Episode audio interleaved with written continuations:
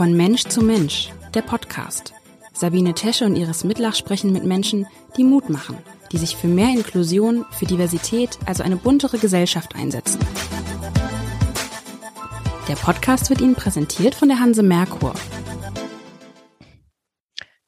Herzlich willkommen. Mein Name ist Sabine Tesche und mein Gast heute ist Stefanie Klinowski. Sie ist bei der Alzheimer Gesellschaft Hamburg zuständig für das Projekt Ankerpunkt Junge Demenz. Sie begleitet also Menschen, die vor ihrem 65. Lebensjahr an Demenz erkranken und auch deren Angehörige. In Hamburg betrifft das ungefähr 1400 Menschen, bundesweit rund 73.300. Hallo Frau Klinowski, schön, dass Sie hier dabei sind ich hatte gerade tatsächlich mit einer ähm, Familie gesprochen, mit einer Frau, die auch so 50 ist, deren äh, Mann ähm, jetzt auch schon relativ lange, ungefähr im 46. Lebensjahr begonnen hat, dementielle Anzeichen zu haben. Auch das wurde erst gar nicht richtig erkannt. Also da wurde erst mal so eine Depression diagnostiziert. Ist das häufig so? Also ist das wirklich so, dass man bei, das ist ja eigentlich eine bekannte Erkrankung, dauert es bei jüngeren Leuten länger, bis man das erkennt? Ja, erstmal Hallo von meiner Seite. Herzlichen Dank, dass ich heute hier sein darf, Frau Tesche. Und ja, das haben Sie genau richtig erkannt. Es ist tatsächlich ähm, das, was viele Angehörige uns berichten, dass zuerst meist aufgrund des jungen Lebensalters doch andere Krankheiten angenommen werden, zum Beispiel eine Depression oder ein Burnout im Job. Und dass es meistens ein längerer Weg ist als bei älteren Menschen hin zu der Diagnose Demenz. Aber wie kommt das? Das ist doch eigentlich etwas, was relativ gut erkannt ist. Also ähm, gibt es da besondere Anzeichen, auf die vielleicht Angehörige achten sollen, die man dem Arzt dann auch schildern soll? Mhm. Ähm, also erstmal gibt es gerade in jüngeren Jahren unterschiedliche Krankheitsbilder. Einmal gibt es die, ja, am häufigsten das Krankheitsbild der Alzheimer-Demenz. Da ist es eher wirklich das Thema Vergesslichkeit, Kurzzeitgedächtnis, Wortfindungsstörungen.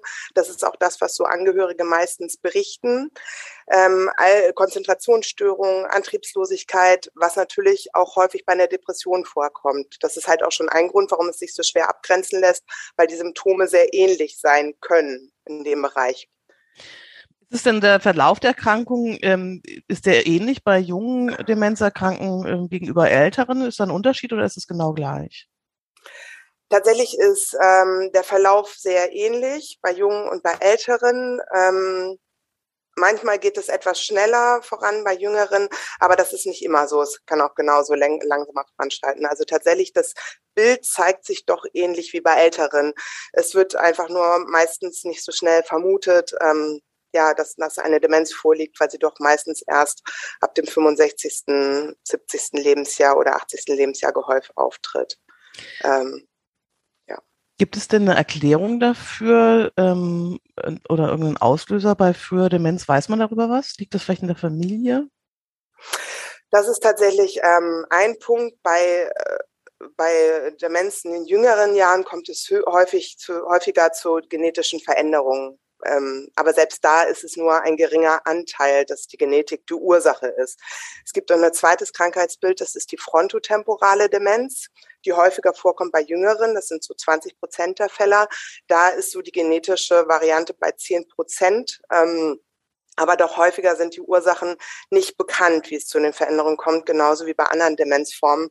Es gibt natürlich eine Menge an Ursachen, genauso auch wie bei Älteren ähm, wie zum Beispiel auch eine Depression ist eine äh, Krankheitsursache, ähm, Ernährung, Bluthochdruck, Diabetes, das sind alles so Risikofaktoren, ähm, Bewegung, soziales Umfeld, aber tatsächlich in den meisten Fällen ist es nicht bekannt, warum diese Demenz ja einem passiert in jüngeren Jahren. Es gibt da keine einfache Erklärung für.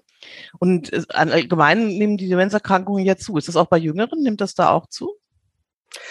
Es gab tatsächlich jetzt gerade, kann ich das für Hamburg sagen, da haben wir Zahlen angeguckt, gab es in den letzten zehn Jahren einen äh, leichten Anstieg in den Zahlen. Das ist auch das, was die Ärzte widerspiegeln, dass sie es einfach vermehrt wahrnehmen. Vielleicht ähm, haben sie auch einen genaueren Blick da drauf, weil es einfach häufiger vorkommt. Aber es ist jetzt nicht so, dass sie stark ansteigen. Also in den letzten Jahren war es eher so leicht stagnierend. Aber die Diagnostik ist einfach besser geworden, also die Gehirnaufnahme, um das besser zu diagnostizieren. Ja, man muss ja eben auch aufklären. Man muss ja auch Ärzte müssen sich mhm. darüber fortbilden. Das ist ja auch genau die Aufgabe der Alzheimer Gesellschaft und jetzt auch ihr, ihr Projekt, dass man einfach über dieses Phänomen, das eben mehr da ist, auch einfach aufklärt. Was sind denn so, ist es ja, wenn man, wenn man im älteren, also wenn man schon im Rentenalter ist äh, und dann eine Alzheimer oder eine andere Demenz ähm, diagnostiziert bekommt, ist es auch eine Katastrophe, aber man hat zumindest schon sein Rentenalter erlebt. Das ist jetzt hier mit der Familie, mit der ich gesprochen habe, wie gesagt, da war der Mann selbstständig, 46 Jahre alt, die Kinder noch klein. Was sind denn so die Hauptprobleme, mit denen die Angehörigen konfrontiert sind, ähm, die sie eben von älteren Demenzerkrankten unterscheiden? Also was, mit welchen Problemen kommen die zu Ihnen in diese Sprechstunde? Mhm. Also als erstes ist es tatsächlich ein riesiger Schock, weil die Lebensplanung eine ganz andere ist. Bei Älteren ist es ja häufig schon so, dass man sich am Ende des Lebens äh, befindet, vielleicht schon noch Pläne hat, aber man hat sich vielleicht ähm, nicht so auf die Rente gefreut oder steht noch sogar beruflich sogar auf einem aufsteigenden Ast. Auch das ist ja teilweise so. Hat finanziell noch nicht vorgesorgt. Ähm, und die Angehörigen sind meistens wie vom Kopf gestoßen. Auch die Erkrankten selber, also häufig kommen auch Erkrankte zu uns, ähm, die einfach sagen, okay, ähm, das ist eine lebensbeendende Diagnose. Ich muss mich jetzt damit abfinden und akzeptieren, dass das irgendwann immer weniger wird und, und ich mein Leben, ja, meine Ziele, die ich hatte, vielleicht nicht mehr ganz so vollenden kann, wie ich es eigentlich mir vorgenommen hatte. Ja, gern. Ja, ja. Ähm, die Themen, die da so im Vordergrund stehen, sind einmal tatsächlich, genauso wie Sie geschildert haben, manchmal wirklich das Thema Beruf. Also die stehen noch mitten im Beruf. Was kommt jetzt? Unterstützt mich mein Arbeitgeber? Muss ich meinen Beruf beenden? Wie sieht es finanziell aus? Finanzen sind ein riesiges Thema für diese Familien was bedeutet es für meine Frau, meine Kinder oder meinen Mann. Ähm, ja, der, die Partnerschaft gerät durcheinander. Äh, ja, es hat halt viele andere Ursachen, die, die nicht so typisch sind wie bei Älteren. Aber ist es denn überhaupt möglich, weiterzuarbeiten, wenn man dement wird? Ja, es gibt tatsächlich einige Fälle, wo uns das Integrationsamt in Hamburg auch wirklich toll unterstützt. Ähm, das ist natürlich begrenzt und vielleicht nicht auf Dauer. Äh, aber ja, es ist zu einem gewissen Zeitpunkt durchaus möglich und auch äh, sinnvoll, gerade für die Erkrankten, weil sie einfach in ihrem sozialen Umfeld bleiben und in ihren Ressourcen gestärkt werden, die sie noch haben, gerade wenn die starkes Fachwissen besitzen. Äh, besitzen. Manchmal benötigt es nur eine Assistenz, die einen Termin erinnert, ein bisschen Struktur schafft ähm, oder ähnliches und die Geduld der Kollegen, vielleicht langsamer zu reden, kurze Sätze zu machen ja, nochmal an Termine zu ändern. Also es gibt durchaus Fälle, wo, wo Leute noch eine Zeit lang im Job bleiben, was natürlich finanziell wichtig ist für die Struktur, für den Alltag, fürs Selbstwertgefühl. Ja, ganz toll in den Fällen, wo es unterstützt wird und wo auch Firmen das mitmachen und Kollegen. Ich habe jetzt äh, mit der Familie, mit der ich gesprochen habe, da war das so, dass die mhm. eigentlich nicht so richtig über ihre weitere Planung gesprochen haben. Die Frau hatte so ein bisschen Angst, ihn darauf anzusprechen. Der Mann hat sich auch sehr verändert. Der wurde sehr ja. aggressiv. Der, ähm, das ist diese, was dann die frontotemporale ähm, Demenz, äh, die sehr wesensverändert ist. Ja.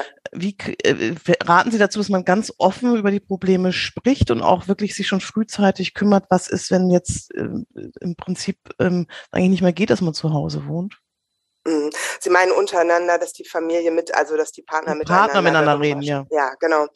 Äh, das ist tatsächlich auch etwas, was ich häufig merke, dass die Partner sehr vorsichtig miteinander umgehen, vielleicht anders, als sie es vorher getan haben und solche, es meiden, solche Themen anzusprechen.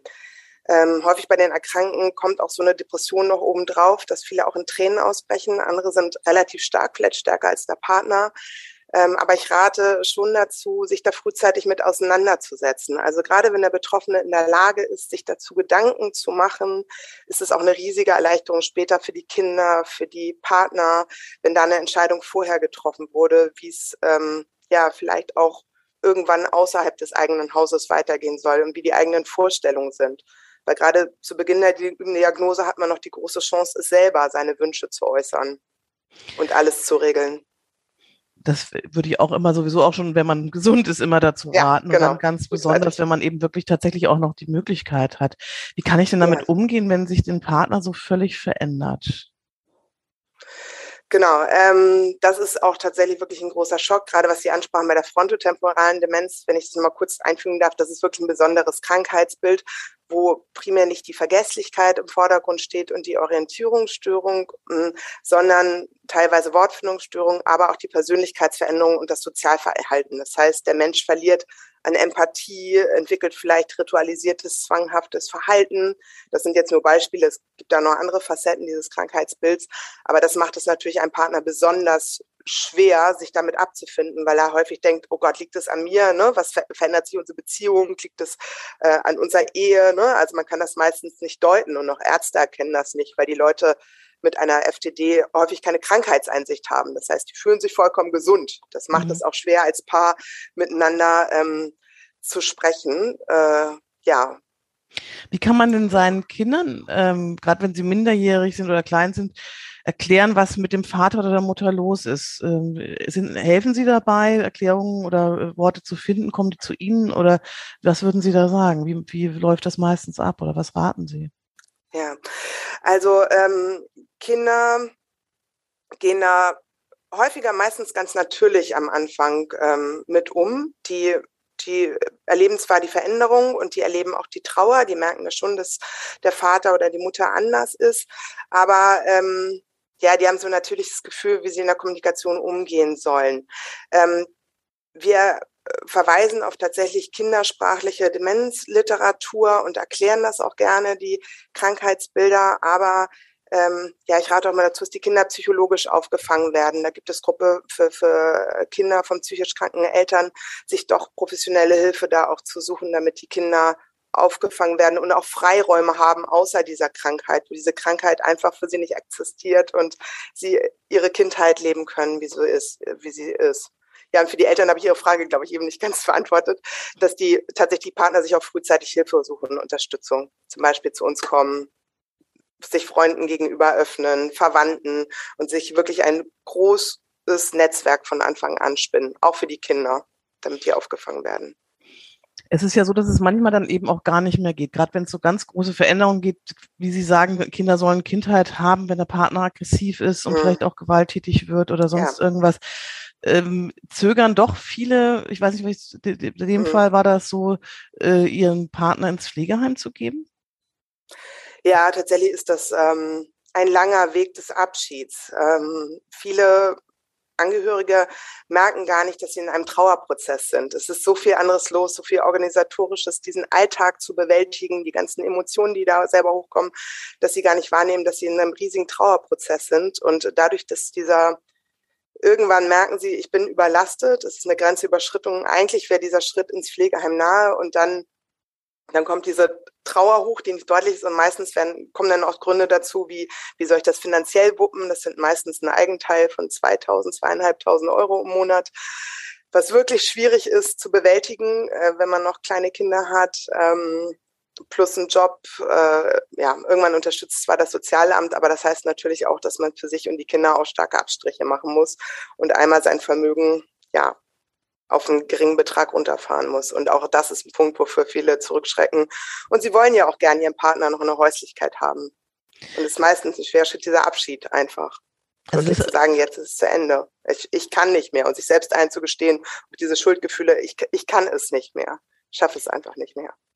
Das ist habe ich auch ähm, in dem Fall auch sehr stark erlebt. Ähm, haben Sie denn auch schon, also das ist ja auch so, wenn, wenn ein Partner ausfällt, dann muss der gesunde Partner ja, ja eine unfassbare Arbeit auch leisten. Ja. Äh, haben Sie auch erlebt schon, dass der gesunde Partner ausfällt wegen Überforderung? Ist das häufiger?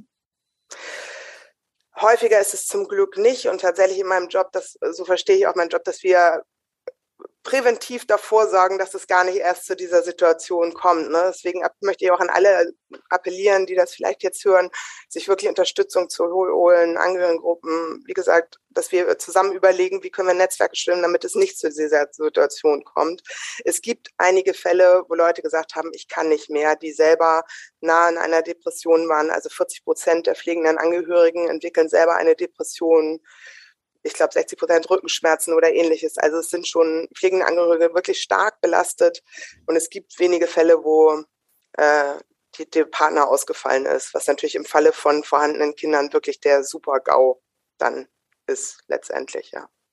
Aber das, deswegen gibt es das äh, Ankerpunkt junge Demenz, um da ein bisschen entgegenzuwirken. Aber bieten Sie denn, äh, ähm, gibt's, also es gibt ja sonst relativ wenig Angebote, ja. gerade für die, diesen Bereich. Ne? Sie bieten da ja, glaube ich, mhm. einen Treffpunkt an äh, für, für Menschen mit Beginnerdemenz. Ja. Ähm, was sind dann die Themen der Teilnehmenden dort?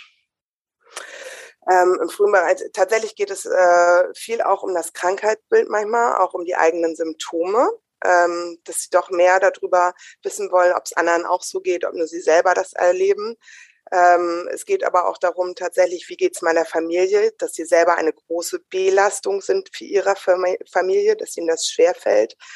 Ähm, es sind manchmal Themen, dass sie sagen, äh, ich möchte einfach in der Gesellschaft anders gesehen werden. Ich möchte, dass meine Ressourcen gesehen werden. Häufig wird nur noch das gesehen, was ich nicht mehr kann, sondern ich möchte, dass man auch sieht, was ich noch gut kann und dass sie sich da einfach eine, ja, eine andere Wahrnehmung in der Öffentlichkeit und auch von, von Partnern, von Familie oder ähnliches wünschen, dass sie nicht außen vor gelassen werden. Was sind denn noch so Ihre? Sie haben ja schon einige Sachen so genannt, wo Sie auch mal zur Seite stehen. Sie coachen ja auch, habe ich äh, mhm. mitbekommen. Was sind denn so Ihre Aufgaben in der Beratungsstelle? Wo, welche Bereiche können sich Leute auf Sie verlassen? Ja, ähm, also einmal sind wir immer, bin ich dafür da, ein offenes Ohr zu haben. Das kann bis hin zum Coaching gehen, das kann einmalige Beratungsgespräche sind und das, das auch quasi vom Beginn der Diagnose und teilweise sogar davor. Das heißt, es wenden sich Leute an mich, die fragen, ich merke folgende Veränderungen an meinem Partner. Kann das sein, dass es Symptome einer Demenz sind? Das kann ich natürlich dann nicht beurteilen, weil ich kein Arzt bin, aber ich kann darauf verweisen, an welche Kliniken es dann weitergeht, wie eine Diagnostik wäre oder ähnliches und äh, was man danach denn tun soll. Das geht dann hin, worauf die Leute sich äh, unterstützen können, dass wir Angehörigengruppen zum Beispiel anbieten, Kurse, ich mache Fortbildungen für Freunde und Familie, so eine kurze eineinhalb Stunden zum Beispiel äh, Session, wo die, wo wir gemeinsam überlegen, wie können sich alle gut einbringen, damit das gemeinsam bewältigt werden kann, gerade in jungen Jahren. Ich versuche teilweise, wenn es soweit ist, dass jetzt ähm, Pflegeheime oder, oder Pfleger benötigt werden, Unterstützung, Assistenzen, versuche ich da Kontakte herzustellen. Ähm, teilweise mit Plätze zu suchen oder Adressen weiterzugeben, an wen man sich noch wenden kann, was gut passen kann, da möglichst viele Hilfsmöglichkeiten zu suchen und auch tatsächlich zu überlegen, neue Angebote zu schaffen, also je nachdem, was für Bedarfe sind. Und ich gehe mit Firmen ins Gespräch, ähm, wenn die Unterstützung benötigen, Leute zum Beispiel weiter in einem Job zu halten. Auch da habe ich schon diverse Vorträge gehalten, mit Kollegen gecoacht, ähm, sowas in dem Bereich. Also alles das, was notwendig ist, versuche ich zu helfen. Ich kann nicht versprechen, dass ich immer alles schaffe, aber ich werde es versuchen. Alles, das wo Lücken sind, wo Bedarf ist und wenn es auch nur einfach manchmal das offene Ohr ist, wo man sagen kann, ich, mein Tag war einfach ätzend, ich kann nicht mehr. Ich muss das einfach mal jemandem erzählen. Oh, das ist ganz wichtig, so jemanden zu wissen auch. Aber Sie sagen auch, Sie helfen so bei der Suche von mhm. Pflegeheimen. Jetzt ähm, äh, habe ich in dem einen Fall äh, erlebt, äh, dass das wohl sehr, sehr schwierig ist, ja. Pflegeheime zu finden. Die sind, glaube ich, nicht auf jüngere Klienten eingestellt. Gibt es genügend Pflegeplätze überhaupt für diese jungen, äh, erkrankten Dementen? Äh, leider tatsächlich nein. Gerade in der derzeitigen Pflegenotstand ist das auch nochmal schwieriger geworden und auch da kann ich nicht immer helfen. Ich kriege diese Anfrage relativ häufig. Haben Sie einen tollen Platz für meinen jungen Mann, junge Frau, wo er gut auf, er sie gut aufgehoben ist? Und zwar noch mit einer frontotemporalen Demenz. Es gibt sie leider nicht, weder in Tagespflegen noch in Hamburg. Es, es gibt Pflegeheime, die die Leute aufnehmen und die sicherlich auch Kenntnisse haben, aber halt nicht in Mengen. Es sind Einzelfälle und die Fälle, wie sie auch beschrieben haben, sind manchmal schon schwieriger, auch einfach, weil junge Menschen andere Bedarfe haben. Laufen mehr, sind aktiver, haben andere Interessen. Ähm, bei einer frontotemporalen Demenz integrieren sie sich nicht immer in, in Gruppen gerne. Es ist alles möglich, aber es erfordert viel Zeit und Geduld. Und das ist leider in unserem Pflegesystem, auch wenn die so gerne würden, also ich habe höre das ganz oft in Heim, wir würden so gerne, wir machen es gern, aber uns fehlen die Kapazitäten und die Zeit derzeit, ja. Und das ist ja auch eine enorme finanzielle Belastung. Gibt es, also wenn Sie sagen zweieinhalbtausend Euro, das ist ja schon für manche Rentner nicht zu, zu ja. wuppen, aber jetzt so mitten aus dem Berufsleben raus, das muss man ja erstmal überhaupt äh, als, als Frau oder als Mann, gesunder Mann oder Frau schaffen, zweieinhalbtausend Euro zu verdienen. Gibt es denn da keinerlei finanzielle Unterstützung? Ja, das ist tatsächlich sehr schwierig, gerade mit der Erwerbsminderungsrente, auch wenn der Hauptverdiener ausfällt. Ne? Also das ist wirklich schon bei einigen ein ganz schönes Brett. Und auch die Ersparnisse waren ja für, für Studium der Kinder, für andere Sachen vorgesehen. Also es springt irgendwann tatsächlich auch wie bei älteren Menschen das Sozialamt ein. Das ist immer, ich man kann da schwer genaue Auskünfte geben, was bleibt einem zum Leben. Das ist mehr als Hartz IV, da wird so ein Durchschnitt gezogen. Ähm, aber man muss erstmal sein Vermögen aufbrauchen bis auf äh, 5000 Euro pro Partner. Und äh, natürlich werden die Kinder berücksichtigt, aber es wird schon geschaut, was hat man. Ähm, das Haus darf man meistens behalten, aber es wird schon wirklich geschaut, dass erstmal das Vermögen weg wird und dann erfolgt eine Unterstützung vom Sozialamt. Ähm, aber das ist natürlich ein hartes Brot, wenn man selber danach noch ein Leben zu bestreiten hat nach seiner eigenen Rente als Partner. Ne? Unfassbar. Das ist, ähm, halt Ganz wirklich schwer. schwer. Da haben echt viele Leute mit zu kämpfen. Aber im Zweifelsfall muss es sich das wirklich meistens ein Anwalt angucken, was einem da bleibt. Ähm, man kann da keine Pauschalauskünfte geben, aber es ist eine schwierige Situation, ja. Ich habe auch gehört, auch die vermitteln sie ja Anwälte, genau. da, dem, äh, sich ja, auskennen ist auch nicht so leicht, genau. Empfehlung geben wir nicht, aber ja, wir kennen da so ein paar, genau, die da unterstützen können vielleicht. Oder schon mal Fälle hatten, auf alle Fälle. Ja. Die sind ja nicht ganz unbeleckt, sage ich mal, unbeleckt, äh, was ihre Erfahrungen angeht. Ähm, Sie haben ja, ich würde gerne nochmal auch auf Ihre Mutter äh, zu ja. sprechen kommen. Ihre Mutter ist ja auch mit 55 Jahren, also auch ganz typisch jung, mhm. Demenz erkrankt. Ähm, wie weit helfen da Ihre eigenen Erfahrungen? Und vielleicht berichten Sie so ein bisschen, wie das bei ihr losging, welche Anzeichen, ja. Diagnose hatte, also und ob sie das vielleicht auch bewogen hat, ähm, jetzt in diese diese Stelle äh, zu mhm. eröffnen. Ja, gerne. Ähm, also einmal, wie bringe ich das in die Arbeit mit ein? Meistens lasse ich natürlich meine persönliche Geschichte außen vor, aber ich kann dadurch natürlich gut in vielen Situationen nachempfinden, was ungefähr bei den Personen ab passiert innerlich. Das ist natürlich für jeden anders, aber ähm, ja, manchmal gibt es tatsächlich Situationen, also ich verberge das nicht, dass ich selber eine Mutter habe, die jung erkrankt ist. Und manchmal gibt es Situationen, wo mich Leute auch wirklich fragen, wie haben sie sich denn gefühlt, als ihre Mutter ins Pflegeheim gekommen ist, ne? Wie ist das denn? Und ne, was macht das mit einem? Und das tröstet die manchmal schon Angehörige.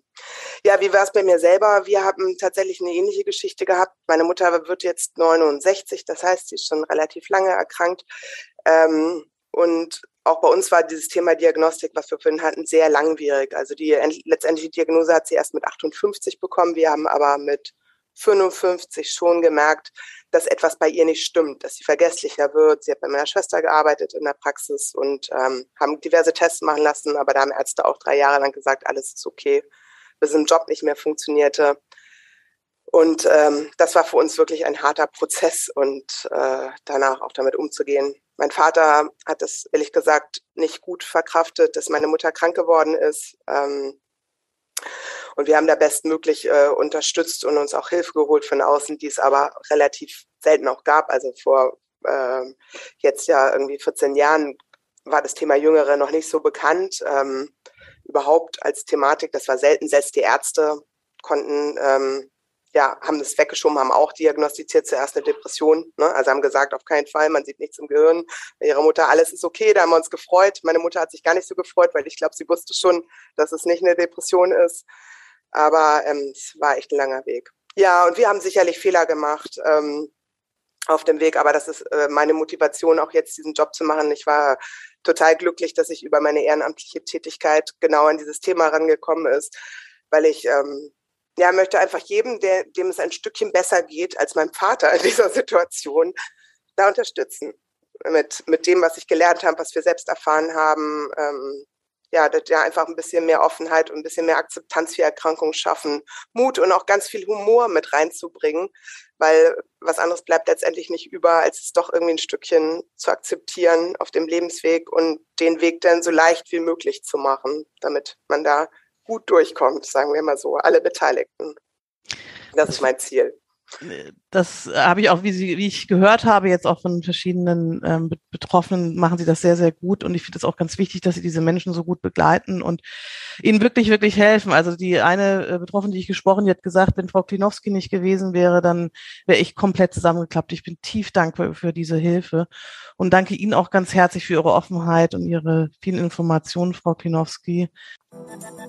Dieser Podcast wurde Ihnen präsentiert von der Hanse Merkur.